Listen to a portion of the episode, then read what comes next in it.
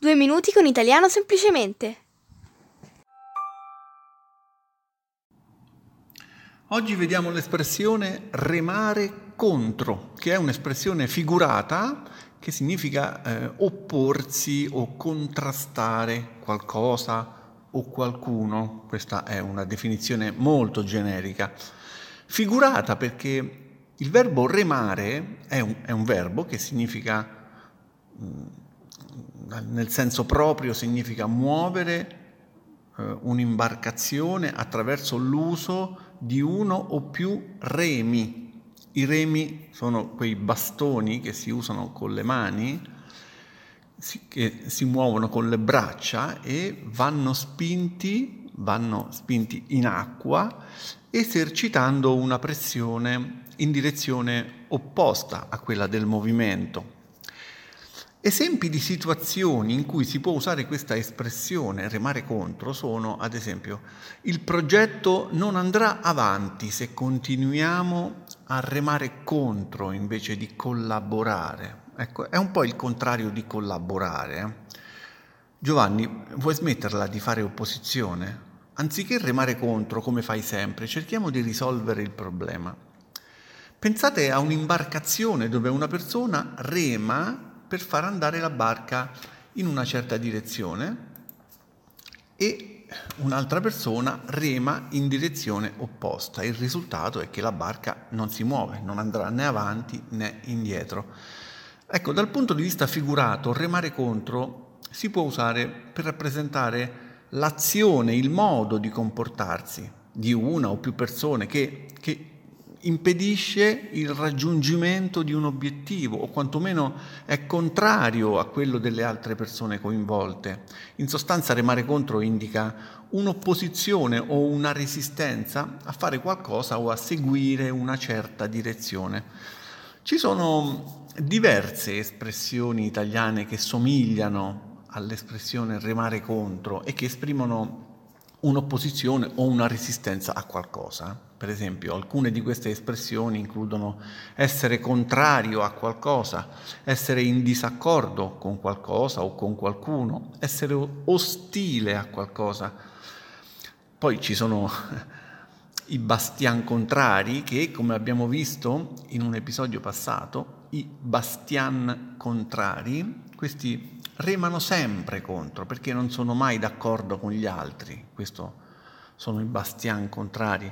Notate che in genere non stiamo parlando di un semplice no quando gli altri dicono tutti sì, perché questa normalmente è una semplice opposizione.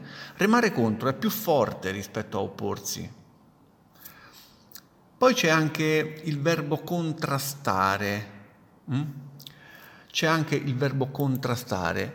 C'è mm, il senso, il senso della resistenza o l'opposizione ad un'idea, c'è sempre il, sempre il, senso della resistenza o dell'opposizione, sia in contrastare che in remare contro. Ehm, ma eh, un, un'idea, un movimento o una tendenza, eh? tuttavia remare contro ha anche un senso più forte di sfida e ehm, una, una sfida, una certa determinazione anche eh, nel resistere. Invece contrastare può essere utilizzato in modo più generale per descrivere qualsiasi tipo di opposizione. Contrastare poi si usa anche per indicare una mancanza di logica a volte, una mancanza di coerenza.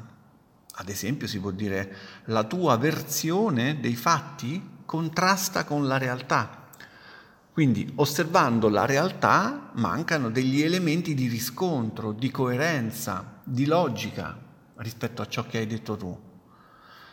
Vale la pena parlare, diciamo, citare anche, di, eh, anche due espressioni che sono abbastanza simili, non troppo direi, a remare contro, che sono andare controcorrente e essere in controtendenza. La differenza è che Mentre andare controcorrente significa opporsi alle opinioni o alle tendenze comuni, ecco, Remare contro indica un'opposizione o una resistenza diretta nei confronti di qualcosa o di qualcuno, quindi un'azione contraria a quella di persone specifiche. In sostanza andare controcorrente è più generale, invece remare contro è più specifica. Ad esempio posso dire sono sempre andato controcorrente e ho fatto scelte diverse dalla massa. La massa è generica, eh, non sono persone precise e le persone che ne fanno parte non sanno che io sono un tipo che ha sempre fatto scelte diverse. Se invece dico che remo contro, sto facendo qualcosa di cui gli altri sono generalmente consapevoli e la conseguenza del mio remare contro va contro i loro interessi. Andare controcorrente, che si scrive tutto, tutto, tutto attaccato, eh, fa chiaramente riferimento alla corrente di un fiume. Spesso quando si usa il termine controcorrente si può parlare di qualunque argomento. Eh. La, la, cosa che conta è che normalmente si va contro una tendenza generale. Mm? È in genere una scelta personale che non coinvolge gli altri. Un politico russo controcorrente, ad esempio, Beh, può schierarsi dalla parte dell'Ucraina. Molto simile essere o andare in controtendenza. In controtendenza, anche in questo caso si scrive tutto unito eh, in una sola parola, controtendenza. La presenza del termine tendenza indica ciò che fanno gli altri. Mm?